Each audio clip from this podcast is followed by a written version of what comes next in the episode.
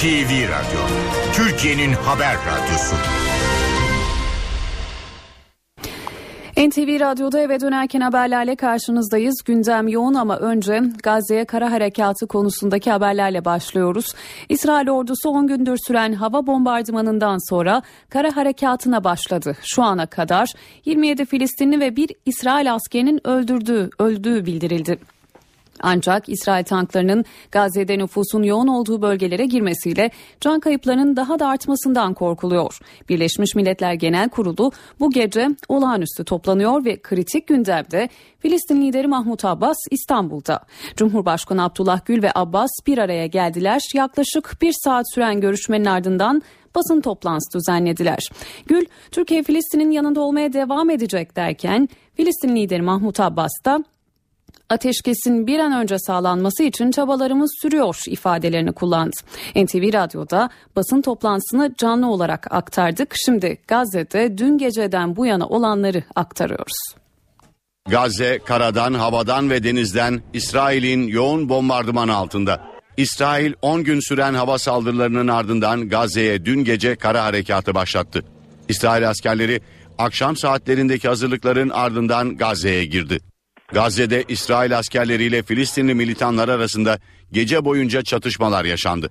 Ancak sınırdaki tünelleri hedef alan İsrail ordusu Gazze'de henüz nüfusun yoğun olduğu bölgelere girmiş değil.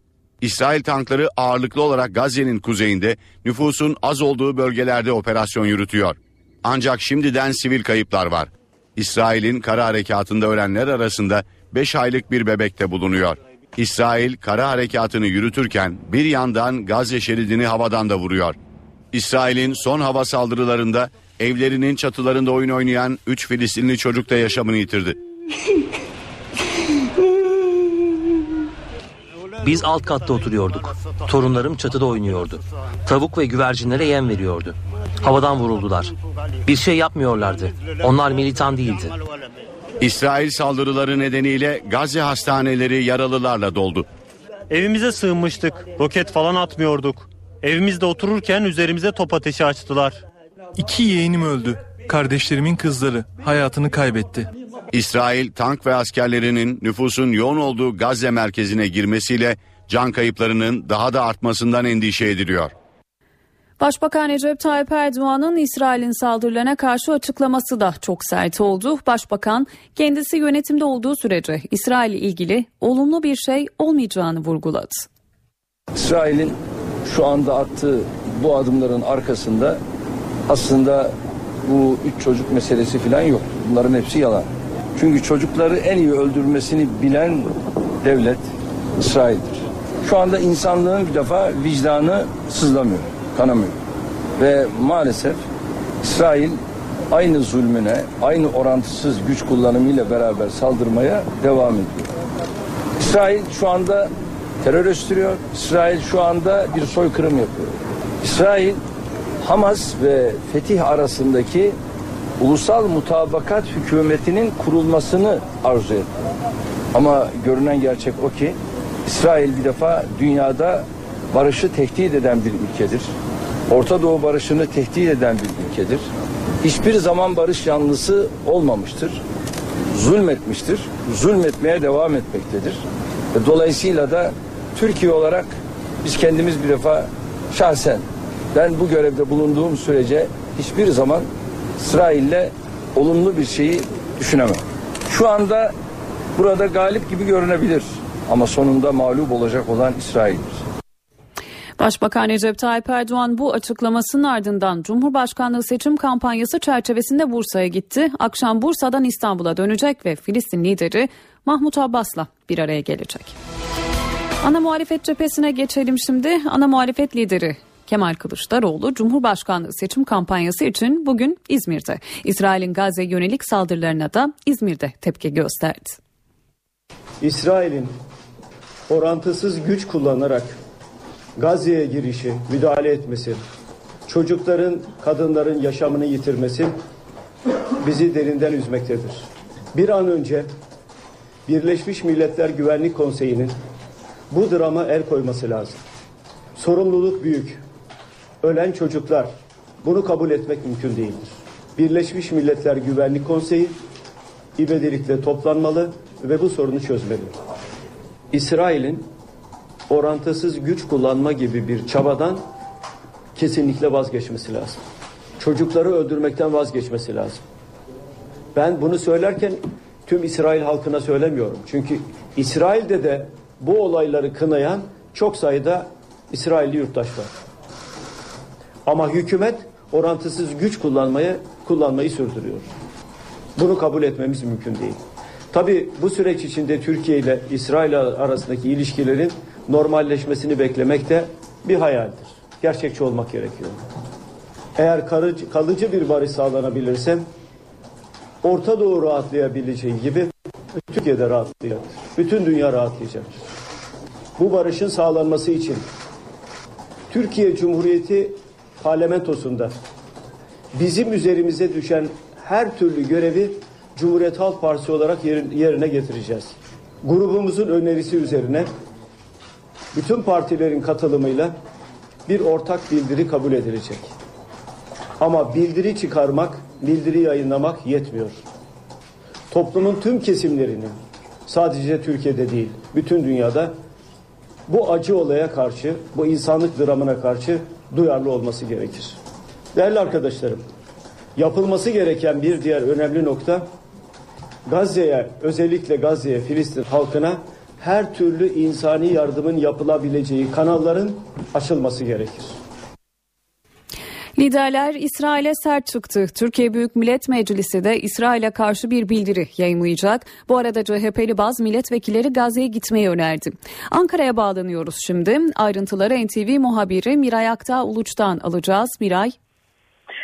O bildiri şu sıralarda yayınlandı ve bildirinin okunması tamamlandı. Meclis Başkan Vekili Sadık Yakut tarafından dört siyasi partinin grup başkan vekillerinin altında imzasının olduğu metinde neler anlatılıyordu hemen aktaralım. Türkiye Büyük Millet Meclisi'nin saldırıların derhal durdurulmasını talep ettiği ve beklediği ifade edildi.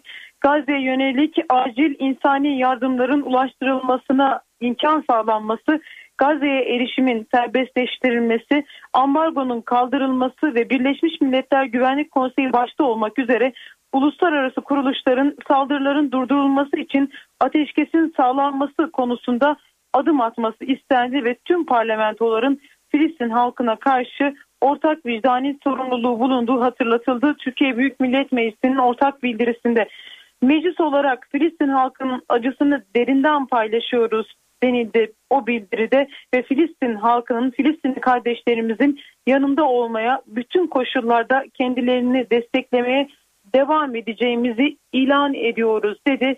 Türkiye Büyük Millet Meclisi o ortak bildiride dört parti bu bildiriye beraber imza attılar ve az önce Meclis Genel Kurulu'nda okunarak bu bildiri dünya kamuoyuna da duyurulmuş oldu. İsrail'in e, Gazze'ye yönelik kara operasyonu bugünden beri Türkiye Büyük Millet Meclisi'nin en önemli gündem maddesi ve tüm siyasiler konuya ilişkin ard arda açıklamalar yapıyorlar. Meclis Başkanı Cemil Çiçek de konuyla ilgili olarak dünya parlamentolarına mektup yazmaya başladı. Aynı şekilde uluslararası kuruluşlara da mektup yazıyor. O mektupların ilk adresi Avrupa Birliği ve Avrupa Konseyi Parlamenterler Asamblesi üye devletlerinin parlamentolarıydı ve Meclis Başkanı Çiçek mektubunda uluslararası toplumu Gazze'ye yönelik operasyona karşı hareket etmeye çağırdı. Aksi halde söz konusu kara operasyonu yeni katliamların habercisidir dedi. Aynı şekilde AK Partili milletvekillerinin bugün Meclis Genel Kurulu'nda bir eylemleri vardı. AK Partili milletvekillerinin bir bölümü Filistin askısı ile Meclis Genel Kurulu'na katıldılar ve konuşmalarını o askılar ile yaptılar. Cumhuriyet Halk Partisi'nden de bir girişim var. CHP Gazze'yi ziyaret etmeye hazırlanıyor. Cumhuriyet Halk Partisi bu konudaki başvurusunu Dışişleri Bakanlığı'na yapmayı planlıyor ve bu konudaki açıklamayı da CHP Genel Başkan Yardımcısı Veli Ağbaba yaptı. Cumhuriyet Halk Partisi'nin yanı sıra Meclis İnsan Haklarını İnceleme Komisyonu'nda bugün toplanarak Gazze'ye yönelik kara harekatını eleştirdi, tepki gösterdi ve bir açıklama yayınladı. O açıklamada da hükümetlerden ve uluslararası kuruluşlardan İnsan Hakları İncele, İnceleme Komisyonu olarak umudumuzu yitirmiş durumdayız. Buradan dünyanın vicdan toplumlarına sesleniyoruz. onları demokratik ve insani tepkilerini göstermeye davet ediyoruz ifadeleri yer aldı. Meclisteki basın toplantılarında da gün boyunca yapılan açıklamalarda da e, İsrail'in Gazze'ye yönelik bu kara harekatının kınandığını söyleyebiliriz. NTV muhabiri Miray Aktağ Uluç'a teşekkür edelim ve eve dönerken haberlere kısa bir ara verelim. Ardından devam edeceğiz. Eve dönerken devam ediyor. Saat 17.28 eve dönerken haberlere devam ediyoruz. İsrail'in Gazze'ye kara harekatını protesto için Kudüs ve New York'ta protesto gösterileri vardı. İsrail askerleri Kudüs'teki protestocuları ses bombalarıyla dağıttı. New York'ta da yüzlerce kişi Filistinlilere destek için sokaklardaydı. Protestocular İsrail'in saldırılarının yanı sıra Gazze ablukasının da sona erdirmesi çağrısında bulundu.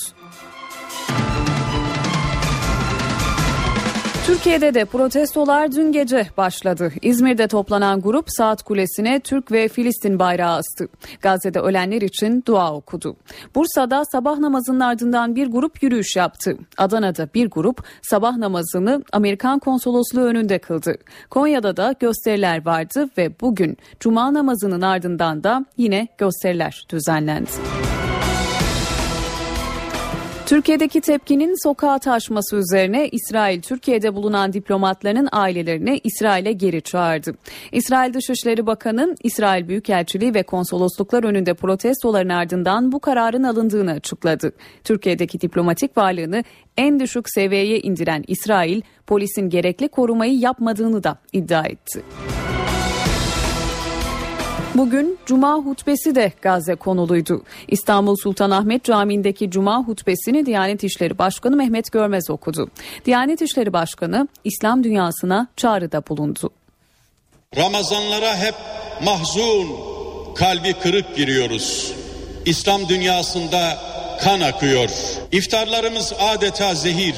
Çocuklarımızla sahurun bereketli sofrasına oturduğumuzda Gazze'li kardeşlerimizin başına bombalar yağıyordu. Elbette bunların sebeplerini dışarıda aramak beyhude. Bunların sebepleri bizde.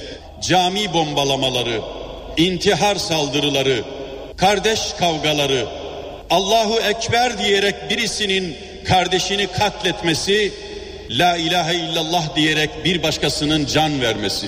Aman Allah'ım ne büyük musibet. Bütün bunların sebeplerini hiç kimse dini mübini İslam'ın rahmet mesajlarında arayamaz, aradığını bulamaz. Herkes bunların sebeplerini nefsinde arasın, bu çağda arasın.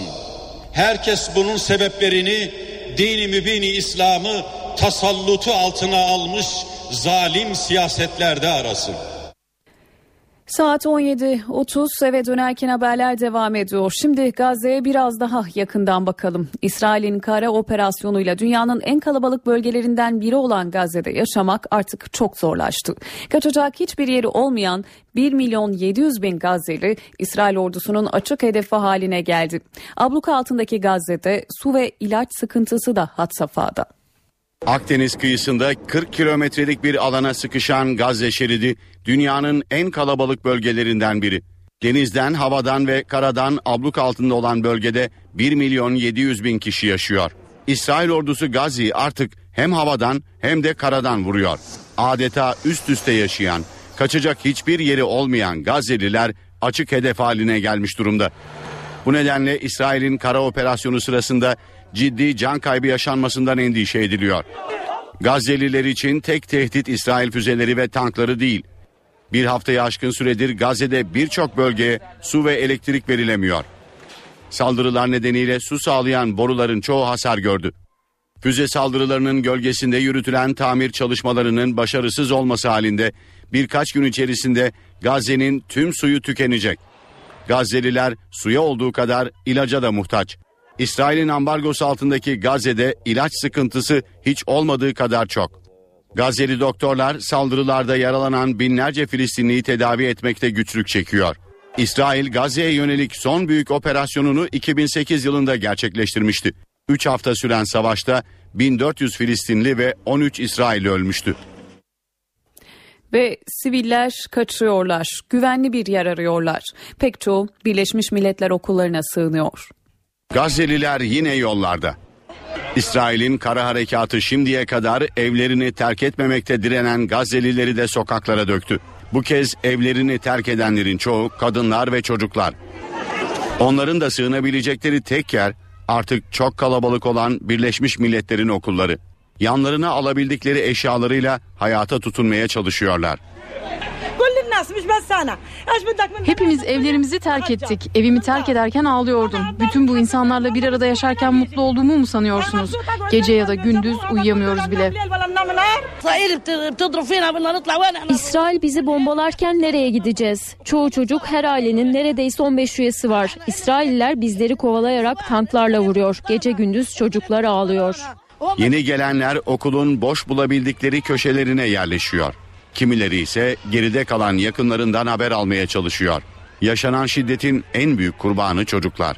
İsrail ordusunun bombardımanını ve ardından meydana gelen patlamaları izliyorlar.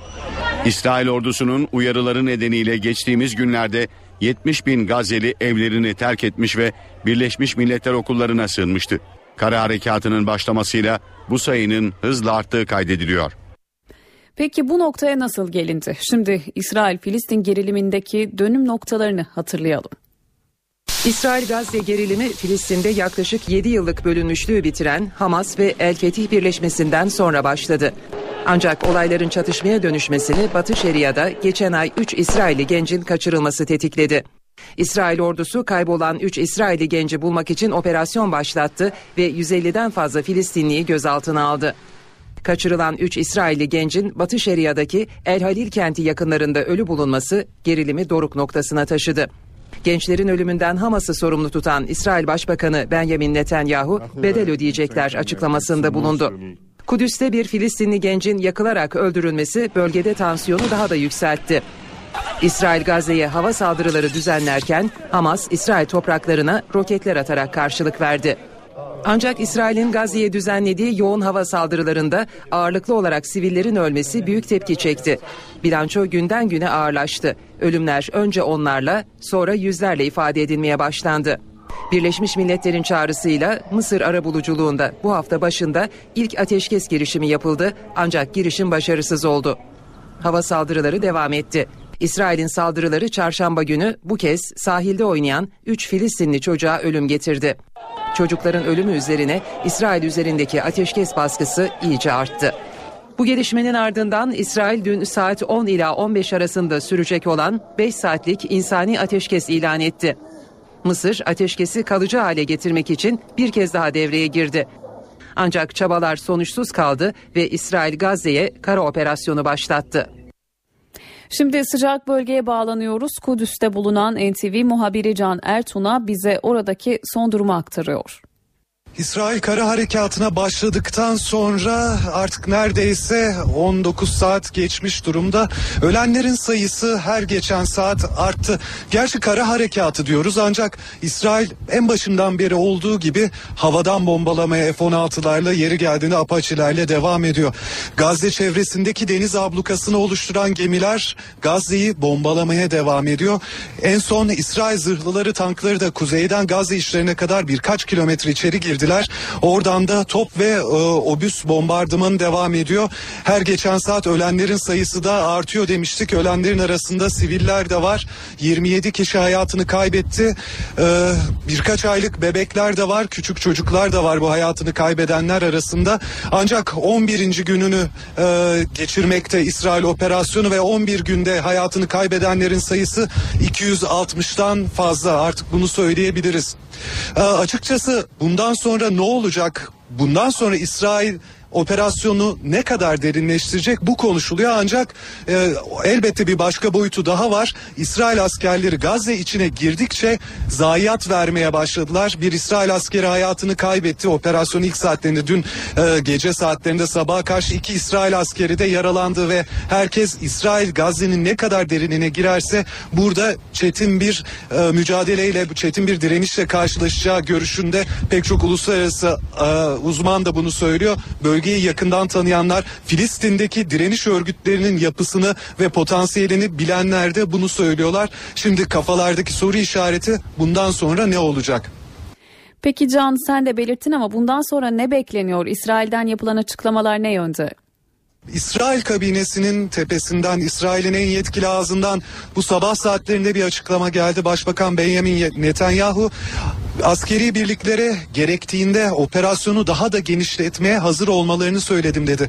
İsrail'in kara operasyonu yani operasyonun ikinci aşamasına geçme gerekçesi Gazze'nin altındaki tüneller bunlar karıştırılmasın. Refahla Gazze'yi bağlayan tünellerden bahsetmiyoruz ki yaklaşık 8 yıldır abluka altındaki Gazze'de e, tüneller adeta can damarı pek çok ihtiyacını Mısır'la arasındaki bu tünellerden karşılıyor Gazze ancak Netanyahu'nun kastettiği son dönemde kastedilen tüneller daha farklı. E, direniş tünelleri İsrail'in içine kadar örüldüğü iddia ediliyor tünellerin ki Perşembe günü Hamas'ın silahlı kanadı İzzettin El Kassam Tugaylarının bu tüneller vasıtasıyla bu İzzettin El Kassam Tugaylarına bağlı bir birimin bu tüneller vasıtasıyla İsrail'e sızmaya çalıştığı iddia edilmişti ve İsrail'de 13 e, Hamas mensubunu öldürdüğünü söylemişti. İsrail ordusundan gelen bir açıklamaydı. İşte Netanyahu bu e, tünelleri gerekçe gösteriyor kara operasyonu için ve sadece havadan vurarak biz bu tünelleri imha edemeyiz. Bu yüzden karadan da girmek zorundayız diyor. İsrail'de büyük bir seferberlik de söz konusu. İkinci dalga seferberlikle beraber toplam 65 bin yedek asker artık silah altında e, görev bekliyorlar, talimat bekliyorlar. İsrail'in güneyi, Gazze'nin kuzeyindeki bölge İsrail ordu yığınağı haline gelmiş durumda. Ancak şunu da belirtelim İsrail askerlerinin belki de karadaki operasyonları sınırlı ancak dün akşam saatlerinde kara operasyonu başlattık dendikten sonra bombardımanın şiddeti daha çok arttı ve bu da elbette ki e, sivil kayıplarında Gazze'de hayatını kaybedenlerin sayısının da artmasını beraberinde getirdi. Karadan, denizden, havadan İsrail Gazze'yi bomba, e, bombalıyor. Bir yandan da işte ateşkes, ateşkes için çözüm çabaları da devam ediyor. Mahmut Abbas'ın planlı, programlı bir Türkiye gezisi vardı ancak Mahmut Abbas elbette ki birlik hükümetinin iki ayağından birini oluşturuyor. El Fetih cephesini oluşturuyor ancak Hamas diğer önemli unsur ateşkes koşullarını kabul etmeyeceğini daha önceden duyurmuştu. Hamas'ın ateş ateşkesi reddetme sebebi ise kendilerine danışılmadan bir ateşkes kararı alındığı yönündeydi. Hamas ne istiyor? Hamas öncelikle Gazze'ye ablukanın sona erdirilmesini istiyor.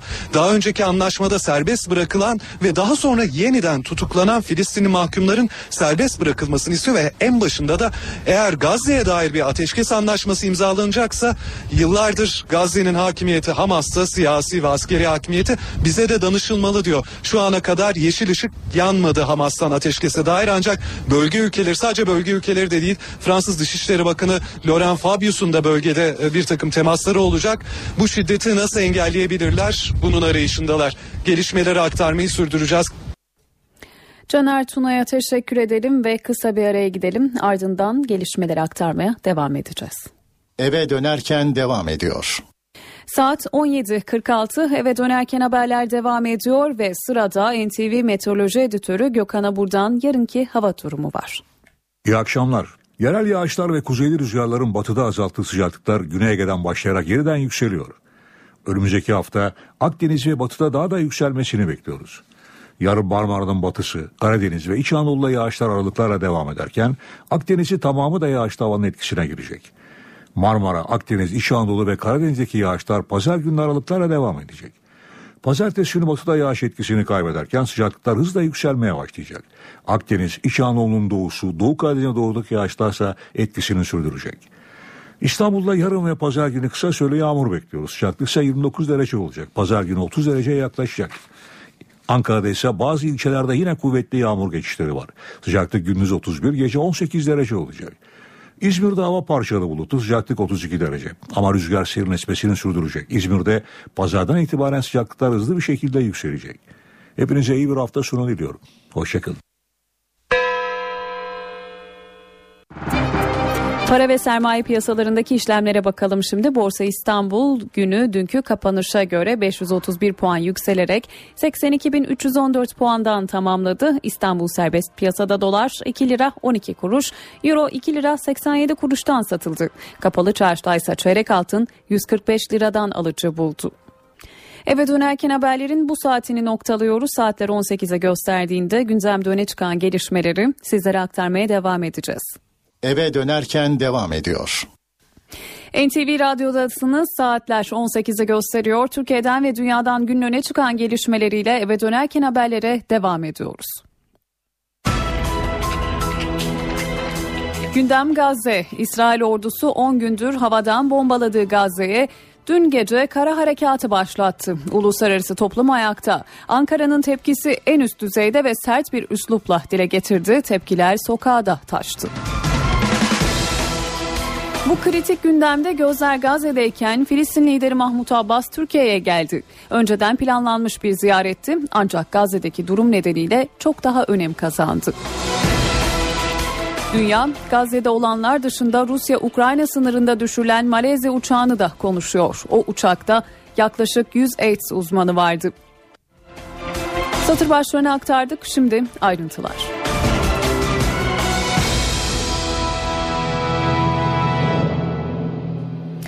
İsrail ordusu 10 gündür süren hava bombardımanından sonra kara harekatına başladı. Gelen bilgilere göre kara harekatında 3'ü çocuk 27 Filistinli ve bir İsrail askeri öldü.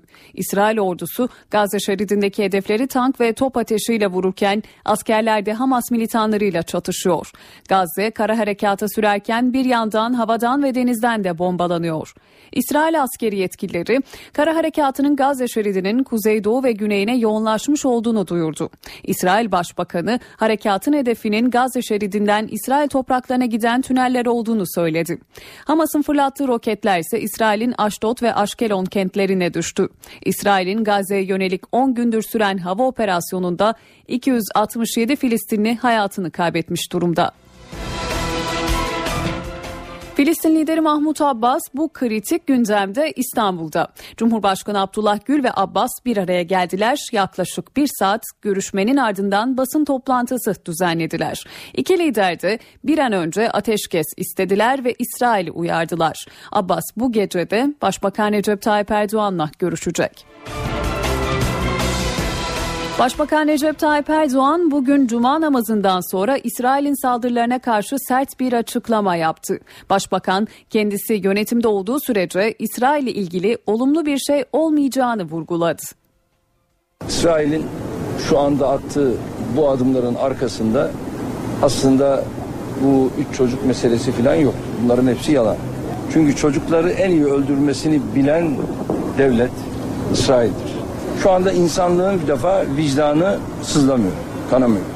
Ve maalesef İsrail aynı zulmüne, aynı orantısız güç kullanımıyla beraber saldırmaya devam ediyor. İsrail şu anda terör östürüyor. İsrail şu anda bir soykırım yapıyor. İsrail Hamas ve Fetih arasındaki ulusal mutabakat hükümetinin kurulmasını arzu etti.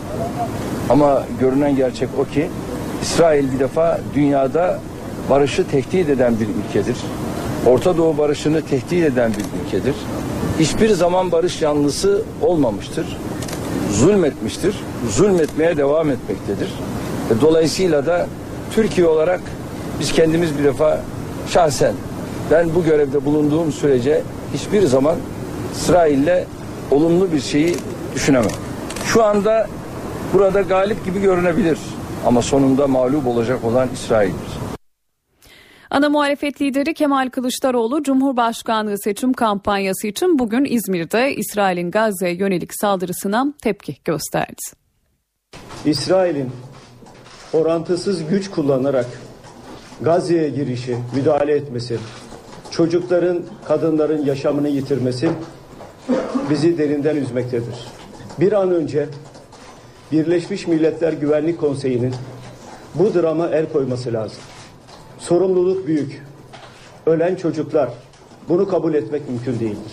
Birleşmiş Milletler Güvenlik Konseyi ivedilikle toplanmalı ve bu sorunu çözmeli. İsrail'in orantısız güç kullanma gibi bir çabadan kesinlikle vazgeçmesi lazım. Çocukları öldürmekten vazgeçmesi lazım. Ben bunu söylerken tüm İsrail halkına söylemiyorum. Çünkü İsrail'de de bu olayları kınayan çok sayıda İsrailli yurttaş var.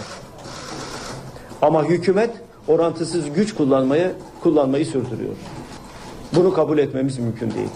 Tabi bu süreç içinde Türkiye ile İsrail arasındaki ilişkilerin normalleşmesini beklemek de bir hayaldir. Gerçekçi olmak gerekiyor.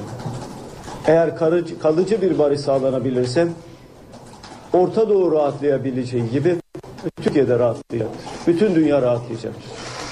Bu barışın sağlanması için Türkiye Cumhuriyeti parlamentosunda bizim üzerimize düşen her türlü görevi Cumhuriyet Halk Partisi olarak yerine getireceğiz. Grubumuzun önerisi üzerine bütün partilerin katılımıyla bir ortak bildiri kabul edilecek.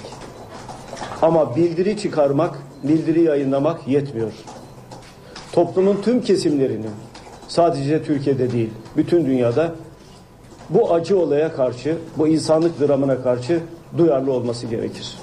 Değerli arkadaşlarım, yapılması gereken bir diğer önemli nokta Gazze'ye, özellikle Gazze'ye, Filistin halkına her türlü insani yardımın yapılabileceği kanalların açılması gerekir. NTV Radyo Liderler İsrail'e sert çıktı. Türkiye Büyük Millet Meclisi'nde İsrail'e karşı bir bildiri yayımladı. Bu arada CHP'li bazı milletvekilleri Gazze'ye gitmeyi önerdi. Ankara'ya bağlanıyoruz şimdi. Ayrıntıları NTV muhabiri Miray Aktağ Uluç'tan alacağız. Miray. Türkiye Büyük Millet Meclisi ortak bir bildiri yayınladı geçtiğimiz saat içerisinde ve İsrail'in Gazze'ye yönelik kara operasyonu meclis tarafından kınandı. O bildiride neler yer alıyordu hemen aktaralım. Saldırıların derhal durdurulmasını istedi Türkiye Cumhuriyeti Parlamentosu ve acil insani yardımlar başta olmak üzere Gazze erişimin serbest olması, ambargonun kaldırılması, saldırıların durması, ateşkesin sağlanması için uluslararası kuruluşların ve uluslararası toplumun adım atması ve tüm dünya parlamentolarının Filistin halkına, halkına karşı ortak vicdani sorumluluğunu yerine getirilmesini talep ettiği belirtildi. Türkiye Büyük Millet Meclisi tarafından e, acılarını derinden paylaştığımız Filistinli kardeşlerimizin yanında olmaya devam edeceğiz dedi parlamentonun bildirisinde yapılan açıklamada ve bütün koşullarda kendilerine destek kendilerini destekleyeceğimizi ilan ediyoruz dedi Türkiye Büyük Millet Meclisi açıklaması. Sadece o açıklama değil bugün gün boyunca Türkiye Büyük Millet Meclisi'nde gündem bu konuydu. Bu konuya ilişkin meclisteki hem e, toplantılarda basın toplantılarında gündem buydu hem komisyon toplantılarında gündem buydu. İnsan Hakları Komisyonu'ndan gelen bir açıklama vardı. Onu da hemen aktaralım. Hükümetlerden ve uluslararası kuruluşlardan umudumuzu yitirmiş durumdayız dedi İnsan Haklarını İnceleme Komisyonu ve tüm dünyayı demokratik ve insani tepkilerini göstermeye davet ediyoruz ifadelerini kullandı Meclis İnsan Hakları Komisyonu. Ve Gazze'ye gitme çağrısı Cumhuriyet Halk Partisi'nden geldi. CHP'nin İnsan Hakları Komisyonu üyesi Veli Ağbaba İnsan Hakları Komisyonu'na Gazze'ye gitme çağrısında bulundu. Bununla da yetinmedi. Kendisi aynı zamanda Cumhuriyet Halk Partisi'nin cezaevi komisyonu üyesi ve 3 kişiden oluşan bir komisyon bu. Beraberinde CHP'li Özgür Özel ve Nurettin Demir de var. İşte o üç isim birlikte Dışişleri Bakanlığı'na başvuruda bulunmaya hazırlanıyorlar.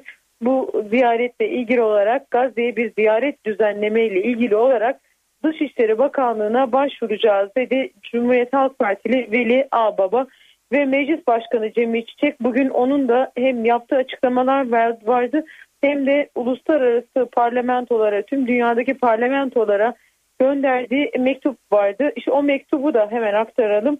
E, Meclis Başkanı Cemil Çiçek mektubunda uluslararası toplumu Gazze'ye yönelik operasyona karşı harekete geçmeye çağırdığını ifade etti ve aksi halde söz konusu kara operasyonu yeni katliamların habercisi olacaktır dedi.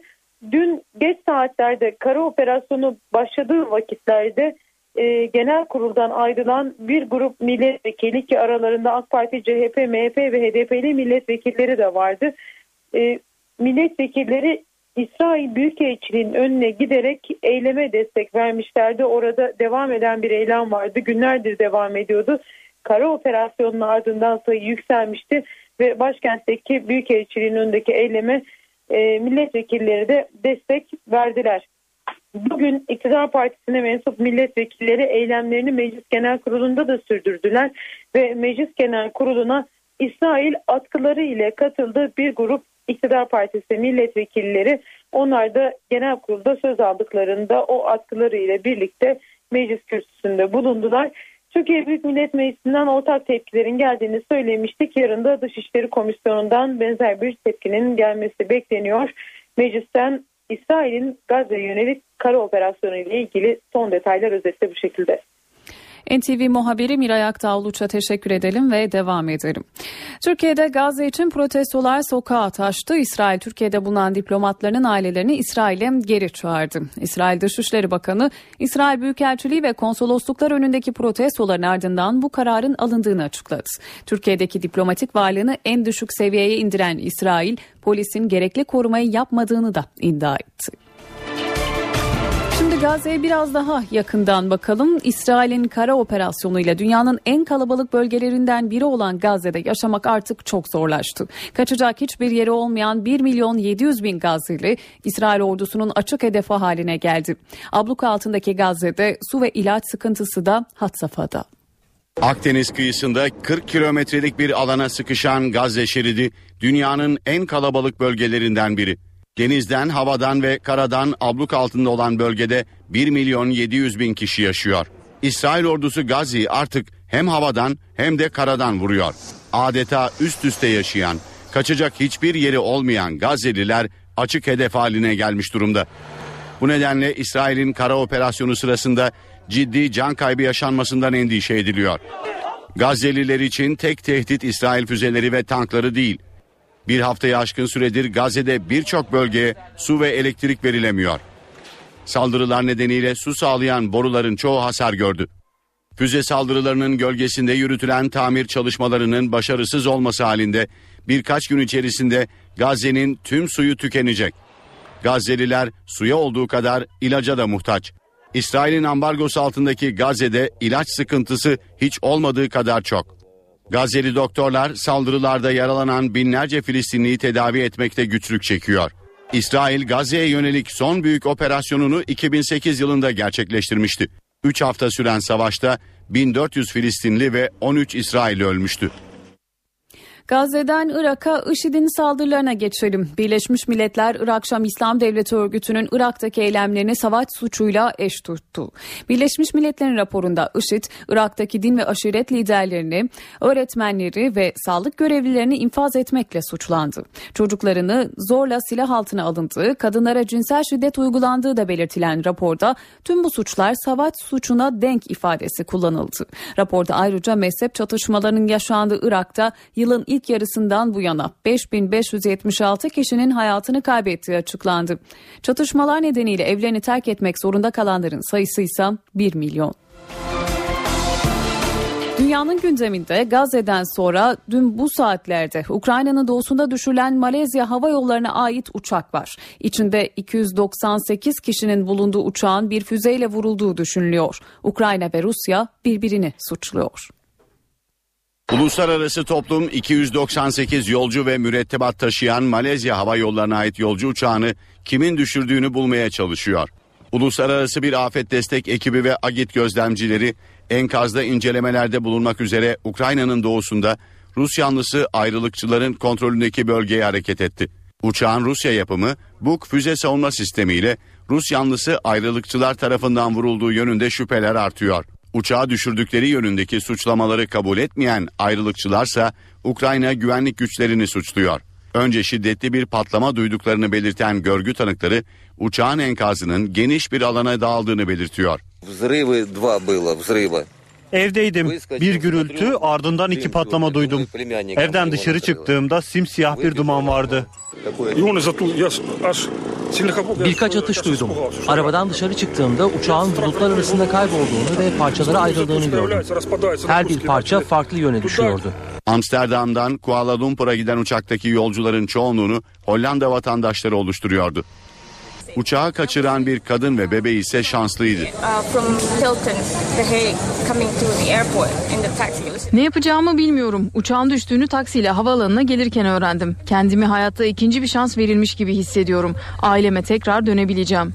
Olayın ardından çok sayıda uluslararası havayolu şirketi rota değiştirdi ve uçaklarını Ukrayna hava sahasından uçurmayacaklarını açıkladı. Hava yollarının bu özel bölgeden uzak durmaları konusunda daha önce de ikaz edildiğini Ancak maliyet nedeniyle çok sayıda hava yolunun şimdiye dek bu uyarıya kulak asmadığı kaydediliyor.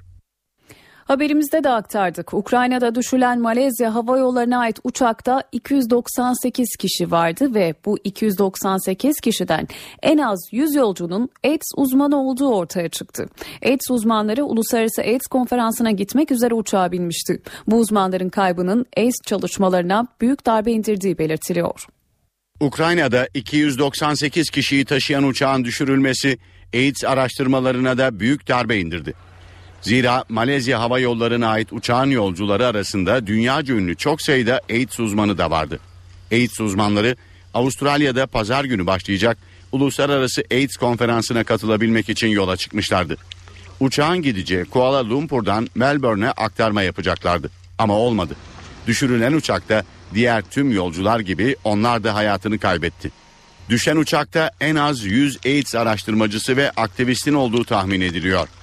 Ölenler arasında 30 yıldır AIDS konusunda birçok araştırmaya öncülük eden Joy Plange da vardı. Haber Avustralya'da AIDS konferansına hazırlık toplantılarına katılanları büyük bir yasa boğdu. Uzmanların kaybıyla AIDS araştırmalarının sekteye uğrayabileceğine dikkat çekiliyor.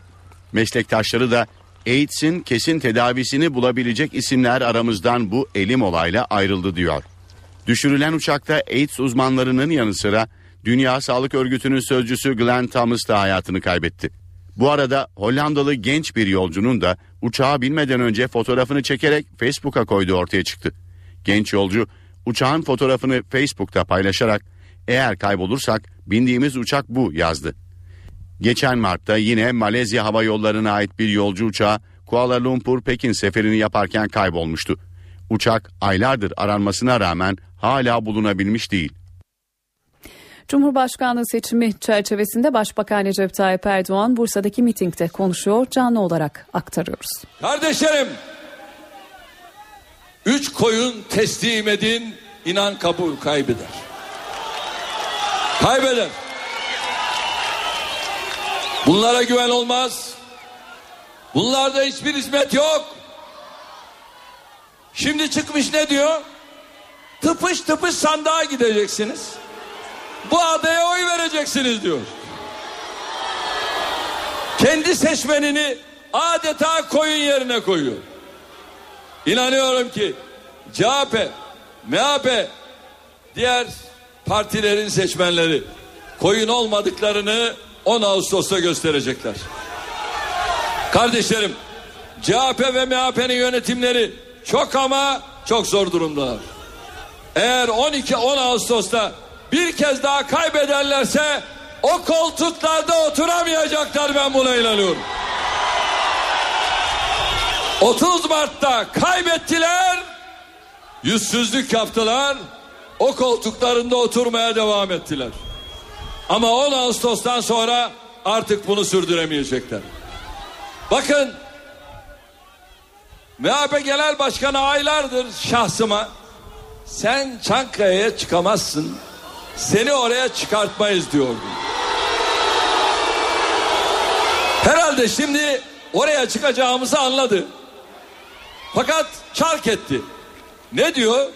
Şimdi diyor ki Bahçeli velev ki Erdoğan Cumhurbaşkanı oldu onunla özel görüşme yapmayız diyor. Yani Cumhurbaşkanı olacağımızı kabul etti. Cumhurbaşkanlığı sonrası için şimdiden planlar yapıyor. Sayın Bahçeli, biz sizden bu tür sözleri çok duyduk, çok. CHP ne diyordu? Eşi başörtülü bir cumhurbaşkanının resepsiyonuna gitmeyiz diyordu. Öyle mi? Sayın Gül Cumhurbaşkanı oldu. Ne yaptılar? Tıpış tıpış gittiler. Aynı masada gelip oturdular. Bunlarda ufuk yok. Bunlarda dürüstlük yok. Bunlarda yalan çok. 12 Haziran seçimlerinin ardından meclise gelmeyeceğiz dediler hatırlayın. Ne oldu? Tıpış tıpış geldiler. Ben ne dedim? Gelecekler dedim göreceksiniz. Yemin etmeyeceğiz dediler. Tıpış tıpış yeminlerini de ettiler. Ya bunlarda dürüstlük yok. Bunlarda yalan çok. MHP Genel Başkanı da eğer hala o koltukta oturuyor olursa hiç merak etmeyin. Sözünü yutacak tıpış tıpış gelecek. Çünkü MHP'nin bu yönetimi kendi iradesiyle, kendi aldığı kararlarla yürümüyor. Verilen talimatlarla yürüyor. MHP'ye anında talimat geliyor, o da anında yerine getiriyor. İradelerini CHP'ye kiraya verdiler. İradelerini Pensilvanya'ya kiraya verdiler. İradelerine ipotek koyduranlara milletim de sandıkta ipotek koyacaktır. Kendi iradesiyle hareket etmeyen bu CHP, bu MHP, diğer irili ufaklı partilere milletim 10 Ağustos'ta bir kez daha ders verecek. Kardeşlerim, Bursa 2007'deki halk oylamasında bize yüzde 67 oy oranıyla destek verdi. Yüzde 67. 2010 halk oylamasında Bursa yüzde 56 ile evet diyerek yanımızda durdu. 10 Ağustos'ta sadece AK Partililerden değil Bursa'daki tüm siyasi kesimlerden yeni Türkiye için destek bekliyoruz. Bursa'nın sandıkları patlatmasını sandıklardan en yüksek şekilde milletin adayına oy çıkmasını istiyoruz. Bursa yeni Türkiye demeye hazır mıyız? Milli iraden demeye hazır mıyız? Daha güçlü bir Türkiye demeye hazır mıyız? Daha aydınlık bir Türkiye demeye hazır mıyız? 10 Ağustos'ta sandıkları patlatıyor muyuz Bursa? 10 Ağustos'ta yeni Türkiye'yi inşa ediyor muyuz Bursa? Büyük Türkiye'ye evet mi? Güçlü Türkiye'ye evet mi? Öncü Türkiye'ye evet mi? Milletin adayına evet mi? Kim o aday? Kim o aday?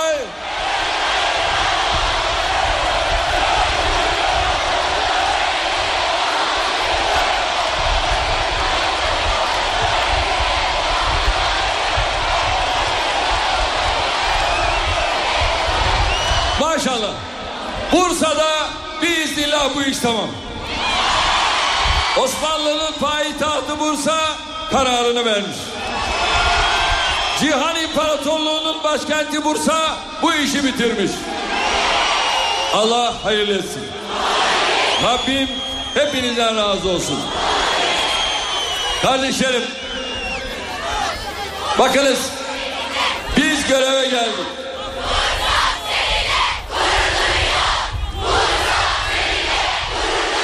Biz sizlerle gurur duyuyoruz. Şimdi ben bir şey söyleyeceğim.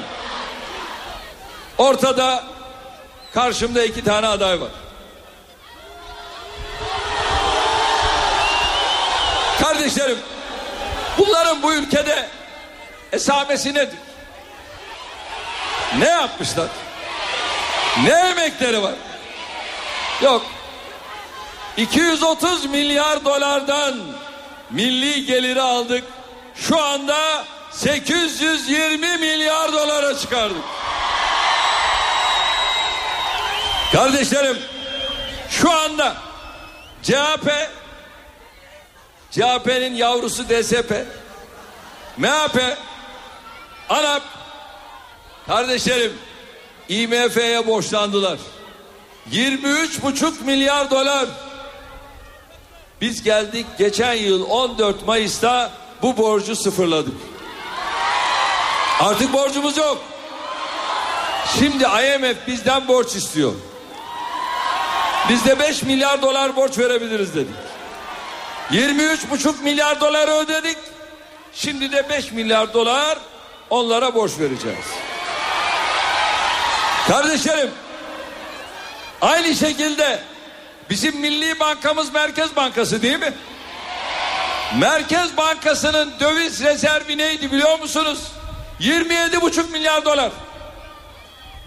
Ah kardeşlerim şimdi ne oldu biliyor musunuz? 135 milyar dolar. Hani ya bu MHP milliyetçiydi? Bunlar kafatası milliyetçisi, kafatası. Ey benim MHP'ye gönül veren kardeşlerim.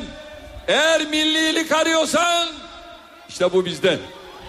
Merkez Bankamız bak nereye geldi. IMF'ye borç gitti. Sıfırlandı. Artık ayakları üzerinde duran bir Türkiye var. Göreve geldik. Dünyadaki fakir fukaraya dağıtılan para neydi biliyor musunuz? 45 milyon dolar. Şimdi üç buçuk milyar dolar. Neredeyse bire dokuz. Kardeşlerim bu millet sıradan bir millet değil. Ama bunlar bizi ezdirdiler. Bizim ecdadımız buradan ta Açe Hint Yarımadası'na orada zulüm var diye donanma gönderen bir Osmanlı. Biz onun torunlarıyız be. İşte siz şimdi bu topraklarda yaşıyorsunuz. Çok önemli bu. Sıradan bir olay değil. Bunu çok önemsememiz lazım. Onun için şu toprakların kıymetini bilmemiz lazım. Yola çıkarken ne dedik? Tek millet dedik. Ne dedik? Tek bayrak dedik. Ne dedik? Tek vatan dedik. Ne dedik? Tek devlet dedik. Tek millet, tek bayrak, tek vatan, tek devlet dedik. Rabia.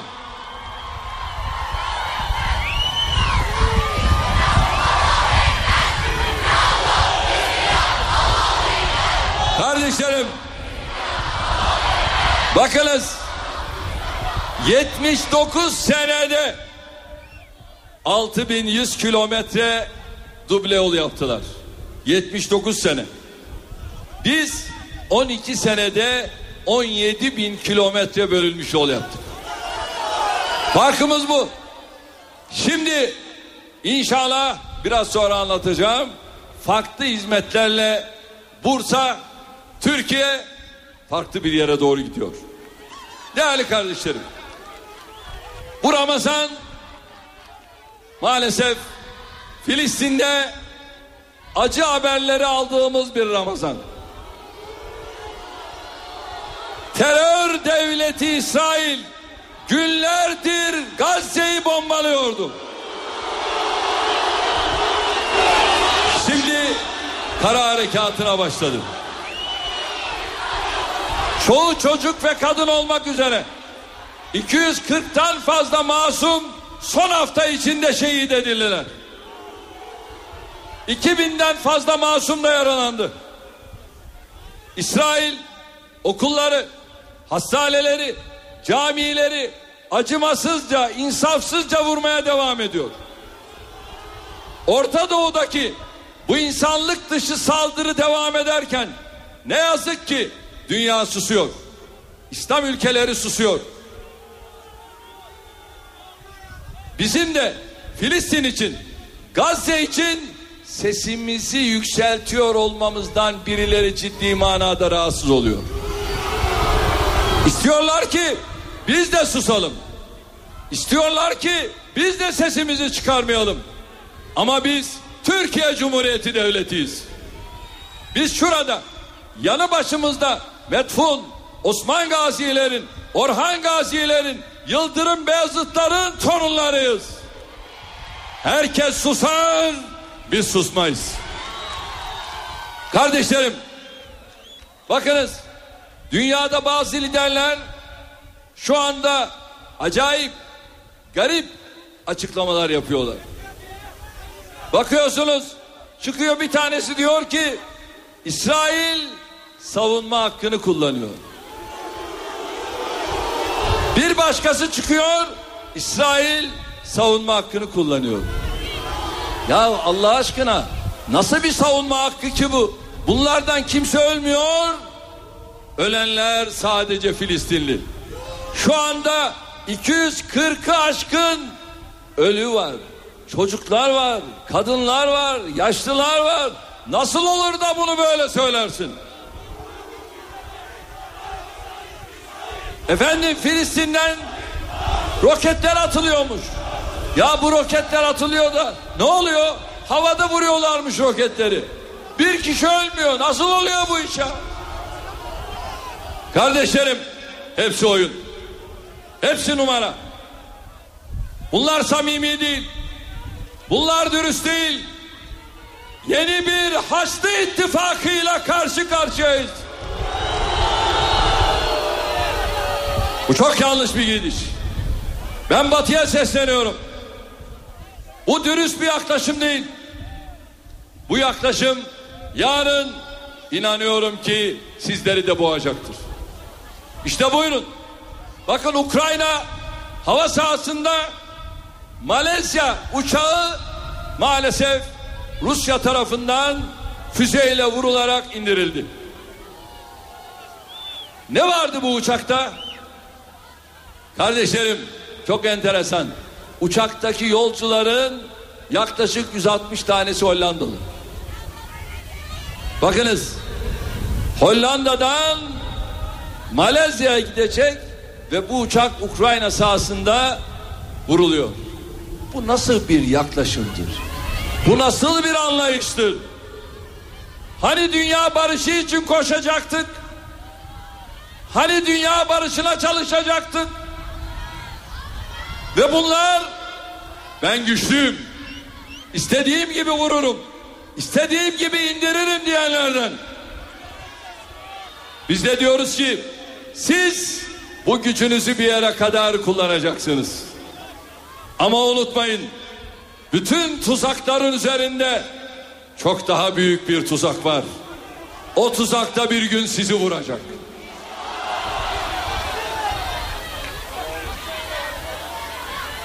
Kardeşler şuraya bir koridor bir koridor bir koridor açalım. Bakın bizim Filistin'in Gazze'nin hakkını savunuyor olmamızdan sadece dışarıdakiler değil içerideki bazıları da rahatsız. Pensilvanya'nın içerideki uşakları bizim İsrail'e hakkı söylüyor olmamızdan rahatsızlar. Pensilvanya'nın yayın organlarında İsrail'in aleyhinde bir haber görüyor musunuz? Bir yazı görüyor musunuz? Bunlar Mavi Marmara olayında da aynı şeyi yaptılar. Şimdi de aynı şeyi yapıyorlar. Çünkü bunlar İsrail destekli bir hareket olarak gidiyorlar. CHP Genel Müdürü şu ana kadar çıkıp İsrail'e tek söz söyleyebildi mi? Buna cesareti yok. Buna kudreti yok. Buna icazeti yok. MHP Genel Başkanı aynı şekilde Filistin için tek bir cesur cümle kurabildi mi? Cumhurbaşkanı adaylarına bakın Allah aşkına. Sadece orta sahada top çeviriyor. Milletin değil başka çevrelerin adayı olursanız işte böyle zelil olursunuz. Biz bu adayı İslam İşbirliği Teşkilatı'ndaki icraatlarında gördük. Ve yanıldık. Ve geçen günü Dışişleri Bakanım anlattı. Neler bu konuda neler olduğunu çok iyi biliriz. Ve şimdi bir de yalanlar konuşuyor. Yalanlar konuşuyor. Bir defa ya haddini bil. Dürüst ol. Şimdi bayram sonrası sesini yükseltecekmiş. Sesini yükselttiği zaman o zaman gerekli cevabı arkadaşlarım zaten kendisine verirler. Kardeşlerim Artvinopa'da Filistin'e büyük yardımlar yapmış. Mavi Marmara yardım gemisini oraya götürmüş. İnsani Yardım Vakfı'na alçaklar saldırı düzenlediler. Bu CHP, bu MHP onların monşer adayı ağızlarını bile açmadılar. Hatta bazı CHP'li milletvekilleri çıktı bu alçakça saldırıyı övdüler. Pensilvanya medyası bu alçakça saldırıyı övdü. Bunlar nasipsiz. Bunlar tarihimizden, ecdadımızdan, medeniyetimizden nasiplerini almamışlar. Kardeşlerim, bize susmak yakışmaz. Şurada Osman Gazi Söğüt'te bir devlet kurdu. O devlet gitti Filistin'de adaleti sağladı. Tüm Orta Doğu'da, Kuzey Afrika'da, Balkanlarda asırlarca adaleti tesis ettiler. Çanakkale'de, Plevne'de, Irak'ta Osmanlı topraklarını savunmak için bizim Filistinli, Kudüslü, Gazze'li, Nabluslu kardeşlerimiz savaştılar. Ve bizim dedelerimizle birlikte şehit oldular. Küçük devletler korkarlar, susarlar. Biz küçük devlet değiliz. Susmayacak, Filistin davasını aykırmaya devam edeceğiz. Buradan soruyorum. Ey Avrupa Birliği, neden susuyorsunuz? Mısır'a sustunuz, Irak'a sustunuz, Suriye'ye sustunuz. Filistin'de insanlık onuru ölüyor. Neden susuyorsunuz? Buradan Birleşmiş Milletler'e soruyorum. Daha ne kadar susacaksınız? Filistinli çocuklar çocuk değil mi? Filistinli kadınlar kadın değil mi? Ey insan hakları örgütleri daha ne kadar üç maymun oynayacaksınız? Bakın İsrailli bir kadın milletvekili çıktı. Kadınlı kadına bir rezalet. Ne diyor? Bütün Filistinli anneler ölmeli diyor. Kardeşlerim İsrail bu. İsrail parlamentosundaki zihniyet bu. Dünyadan bir tepki duydunuz mu? İnsan hakları örgütlerinden, kadın örgütlerinden bir tepki duydunuz mu? Dünya seyretse de ben hanım kardeşlerime sesleniyorum. Biz seyretmeyeceğiz. İslam ülkeleri Filistin'e sırtını dönse de biz dönmeyeceğiz. Tarih bize bunu emrediyor. Ecdadımız bize bunu söylüyor. Osman Gazi, Orhan Gazi bizden bunu bekliyor. Elimizde, dilimizde hiçbir şey yapamazsa, yapamasak da kalbimizle hakkı aykırmaya devam edeceğiz. Bu da imanın en zayıf derecesidir. Kardeşlerim 12 yıl boyunca Bursa'yla Bursalı kardeşlerimin sorunlarıyla yakından ilgilendim. Bursa'yı daha da kalkındırmak, Bursa'yı daha da güzelleştirmek, belediyelerimizde hükümetimiz el ele Bursa'nın yanında oldu. Bursa'yı tarihin en büyük yatırımlarıyla hamdolsun zenginleştirdik.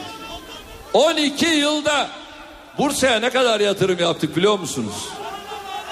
16 katrilyon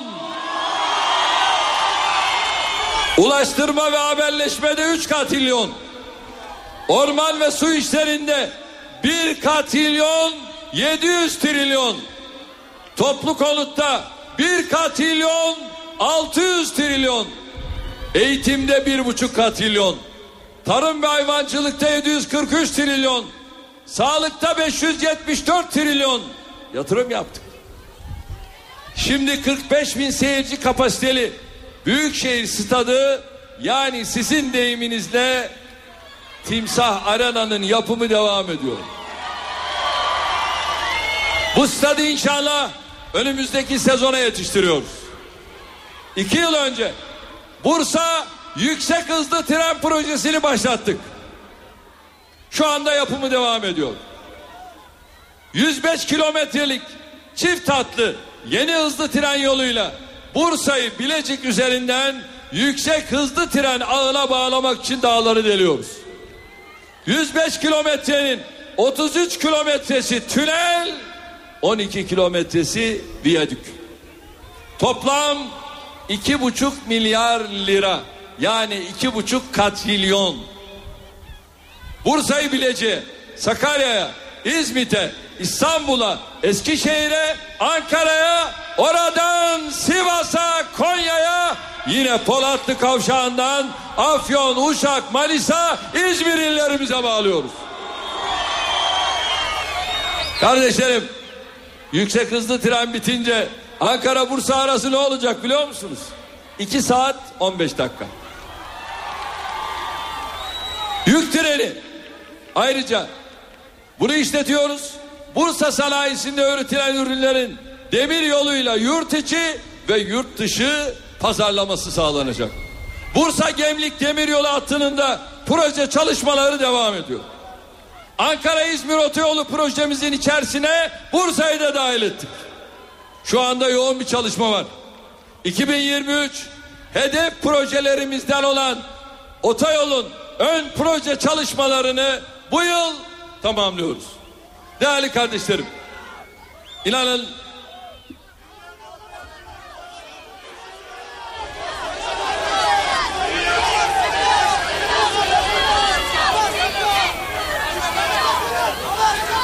İnanın Bursa'ya yaptığımız tüm hizmetleri burada tek tek anlatmaya kalksam saatler, günler yetmez. Onun için burada bu Ramazan gününde Bursa'ya kazandırdığımız hizmetleri tek tek saymayacağım. Ben burada şunu özellikle bilmenizi istiyorum. Allah nasip eder de milletimin teveccühüyle sizin teveccühünüzle Cumhurbaşkanlığına seçilirsem size söz veriyorum. Bursa'da devam eden tüm yatırımların, tüm hizmetlerin takipçisi olacağım. Hiçbir hizmet yarım kalmayacak. Seçilmiş bir cumhurbaşkanı halkın oylarıyla, seçilmiş bir başbakan kabine el ele verecek ve inşallah aynen kaldığımız yerden pik yaparak yola devam edeceğiz. Zira anayasamızda zaten Cumhurun başı Cumhurun her ihtiyacıyla ne yapar? İlgilenir.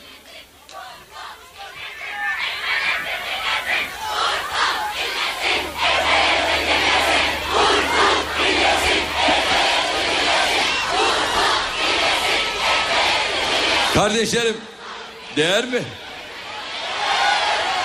Hiç gerek yok. O bizim muhatabımız değil. O bizim muhatabımız değil. Bizim muhatabımız millet.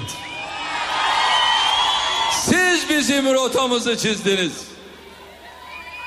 Şair ne diyor? Yürüyeceksin, millet yürüyecek arkandan. Sana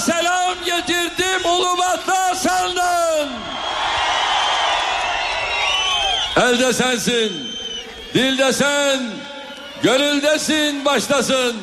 Fatih'in İstanbul'u fethettiği yaştasın. Eyvallah. Böyle yürüyeceğiz bu yolda. İşte bunun için bizim hizmet sevdamız asla bitmeyecek. Hiç endişe etmeyin. Kardeşlerim bakınız faiz yüzde altmış üçtü.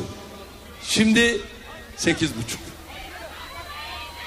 Kardeşlerim bakınız devletin borçlanması neydi biliyor musunuz? Milli gelire oranla yüzde yetmiş üç. Şimdi yüzde otuz beş. Yani biz geldiğimizde 100 liranın 73 lirası borçtu. Şimdi 100 liranın 35 lirası borç. Bak nereden nereye düştü. Daha iyi olacak. Eyvallah. Biz yolsuzlukla mücadele dedik bunu başardık. Yasaklarla mücadele dedik bunu başardık. Yoksullukla mücadele dedik bunu başardık. Bunlar iftiralarını atarlar. Ama müfteriler o attıkları iftira çamuru içerisinde inşallah batarlar. Kardeşlerim şimdi ben diyorum ki biz sizi Allah için seviyoruz. Biz bu millete efendi olmaya değil hizmetkar olmaya geldik. Türkiye'de 10 Ağustos'ta bir ilk yaşanacak. Sandıklarda tarih yazılacak. Onun için sizlerden özellikle rica ediyorum. Ablalar durmak yok değil mi? Kapı kapı dolaşacak mıyız? Bu tarihi anı hep beraber yaşayacak mıyız? Çocuklarınıza, torunlarınıza bir emanet bırakacaksınız. Ne biliyor musunuz? Aa benim annem, benim anneannem, babaannem işte bu milletin seçtiği cumhurbaşkanı oylamasına gitmişti. Oraya oyunu vermişti. Bunu bize anlattı diyecekler. Bu güzelliği hep beraber yaşayalım inşallah. Abiler aynı şekilde kapı kapı dolaşmaya varız değil mi?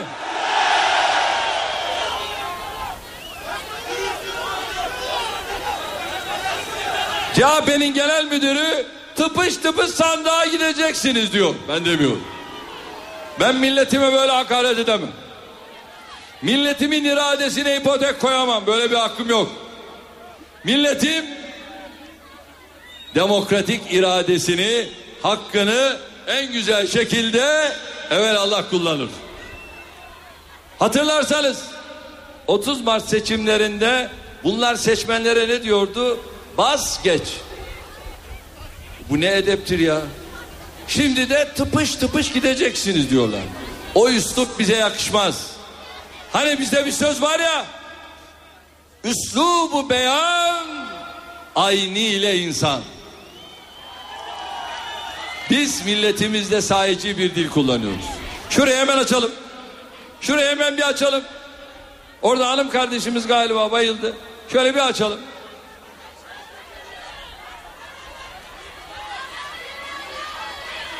Şöyle bir göreyim.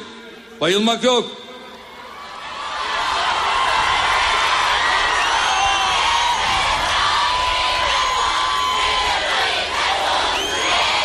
Şöyle açalım, açalım, açalım. Koridor açalım. Koridor açalım.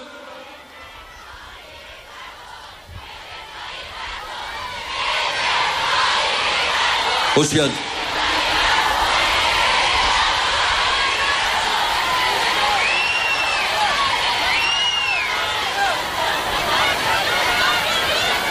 NTV Radyo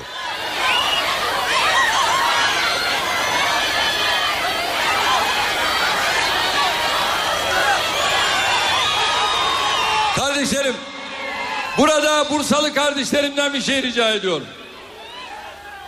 Mutlaka sandığa gidin. Sandığa gitmeye var mıyız? Gitmeyenleri götürmeye var mıyız?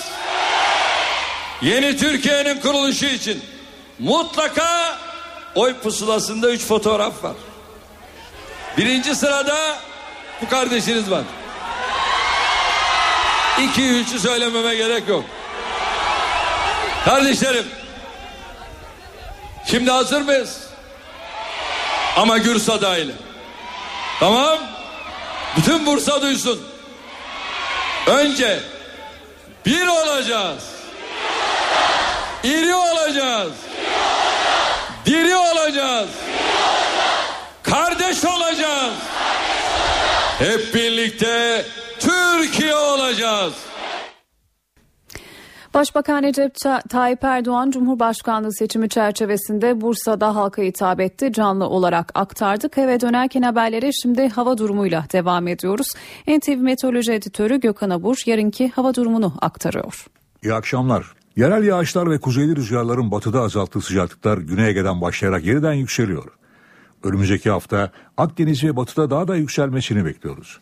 Yarın Marmara'nın batısı, Karadeniz ve İç Anadolu'da yağışlar aralıklarla devam ederken Akdeniz'i tamamı da yağışlı havanın etkisine girecek. Marmara, Akdeniz, İç Anadolu ve Karadeniz'deki yağışlar pazar günü aralıklarla devam edecek. Pazartesi günü batıda yağış etkisini kaybederken sıcaklıklar hızla yükselmeye başlayacak. Akdeniz, İç Anadolu'nun doğusu, Doğu Karadeniz'e doğudaki yağışlarsa etkisini sürdürecek. İstanbul'da yarın ve pazar günü kısa süreli yağmur bekliyoruz. Sıcaklık ise 29 derece olacak. Pazar günü 30 dereceye yaklaşacak. Ankara'da ise bazı ilçelerde yine kuvvetli yağmur geçişleri var. Sıcaklık gündüz 31, gece 18 derece olacak. İzmir'de hava parçalı bulutlu sıcaklık 32 derece. Ama rüzgar serin esmesini sürdürecek. İzmir'de pazardan itibaren sıcaklıklar hızlı bir şekilde yükselecek. Hepinize iyi bir hafta sonu diliyorum. Hoşçakalın. Para ve sermaye piyasalarındaki işlemlere bakalım şimdi. BIST İstanbul 100 endeksi günü dünkü kapanışa göre 531 puan yükselerek 82.314 puandan tamamladı. İstanbul serbest piyasada dolar 2 lira 12 kuruş, euro 2 lira 87 kuruştan satıldı. Kapalı çarşıda ise çeyrek altın 145 liradan alıcı buldu. Eve dönerken haberlerin bu saatini de noktalıyoruz. Saatler 19'u gösterdiğinde gündemde öne çıkan gelişmeleri aktarmaya devam edeceğiz. Eve dönerken devam ediyor. Saat 19 NTV Radyo'da eve dönerken haberlere devam ediyoruz. Günün gelişmelerinden özetleri aktaralım. İsrail ordusu 10 gündür süren hava bombardımanından sonra kara harekatına başladı. Gelen bilgilere göre kara harekatında 3'ü çocuk 27 Filistinli ve bir İsrail askeri öldü. Kara harekatı sürerken Gazze havadan ve denizden de bombalanıyor. İsrail Başbakanı Benjamin Netanyahu harekatın hedefinin Gazze şeridinden İsrail topraklarına giden tüneller olduğunu söyledi. Filistin lideri Mahmut Abbas bu kritik gündemde İstanbul'da. Cumhurbaşkanı Abdullah Gül Abbas'la bir araya geldi. Görüşmenin ardından iki lider basın toplantısı yaptı. Gül ve Abbas bir an önce ateşkes istediler ve İsrail'i uyardılar. Abbas bu gece de Başbakan Recep Tayyip Erdoğan'la görüşecek. Başbakan Erdoğan bugün cuma namazından sonra İsrail'in saldırılarına karşı sert bir açıklama yaptı. Başbakan kendisi yönetimde olduğu sürece İsrail ile ilgili olumlu bir şey olmayacağını vurguladı. Türkiye'deki protestolar sokağa taştı. İsrail bunun üzerine Türkiye'deki diplomatik varlığını en düşük seviyeye çekti. Diplomatlarının ailelerini İsrail'e geri çağırdı. Dünyanın gündeminde Gazze'den sonra dün bu saatlerde Ukrayna'nın doğusunda düşürülen Malezya Hava Yolları'na ait uçak var. İçinde 298 kişinin bulunduğu uçağın bir füzeyle vurulduğu düşünülüyor. Ukrayna ve Rusya birbirini suçluyor. Düşen uçaktaki en az 100 yolcunun uluslararası AIDS konferansına gitmek üzere yola çıkan AIDS uzmanları olduğu belirlendi. Bu kaybın AIDS'le mücadeleye darbe indirdiği belirtiliyor. Birleşmiş Milletler Irak Şam İslam Devleti Örgütü'nün Irak'taki eylemlerini savaş suçuyla eş tuttu. Birleşmiş Milletler'in raporunda IŞİD, Irak'taki din ve aşiret liderlerini, öğretmenleri ve sağlık görevlilerini öldürmek, çocukları zorla silah altına almak, kadınlara cinsel şiddet uygulamakla suçlanıyor. Irak'ta 5576 kişinin hayatını kaybettiği belirtiliyor. Çatışmalar nedeniyle evlerini terk etmek zorunda kalanların sayısı ise 1 milyon. Başbakan Recep Tayyip Erdoğan'ın bugünkü Bursa mitingi öncesi Twitter'dan halkı suça teşvik eden bir mesaj yazdığı iddia edilen bir kişi gözaltına alındı. Bursa polisinin IP adresinden tespit, edip yakaladığı Kudret K, devlet büyüklerine karşı halkı suç işlemeye teşvik etmekle suçlanıyor. Çatıada Ekmelettin İhsanoğlu bugün Konya'da. İhsanoğlu'nun gündeminde Gazze vardı. Dünya İsrail'in bu zulmünü durdurmalı dedi. Cumhurbaşkanı adayı ve HDP eş genel başkanı Demirtaş Avrupa'daki seçim turunun ilk durağında İsviçre'deydi. Gurbetçi seçmenlere mutlaka oy kullanmaları çağrısı yapan Demirtaş bugün de Fransa'nın başkenti Paris'te miting düzenleyecek.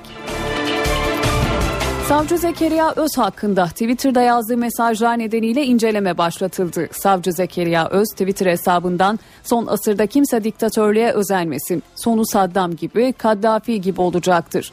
Kim olursa olsun hukuksuzluğu benimseyen hesabını verecektir diye yazmıştı.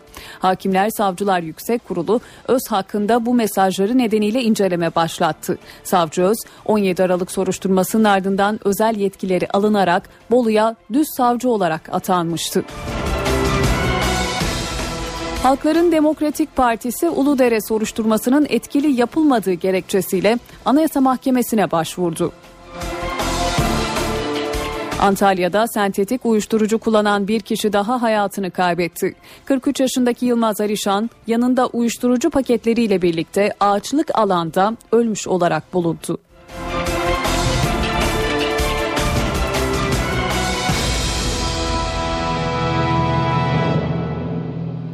İstanbul genelinde yol durumunu aktarıyoruz. Öncelikle köprü geçişlerine bir göz atalım. Boğaziçi Köprüsü'nde Avrupa'dan Anadolu'ya geçişlerde Ok Meydanı'ndan başlayan trafik köprü çıkışına kadar devam ediyor. Tam tersi istikamette ise Acıbadem Köprüsü'nden başlayan trafik köprü girişinde sona eriyor.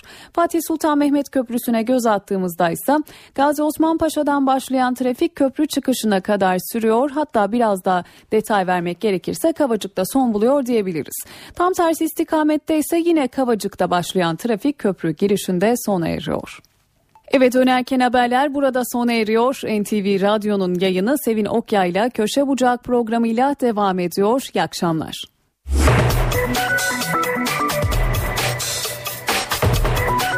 Burası NTV Radyo. Saat 20.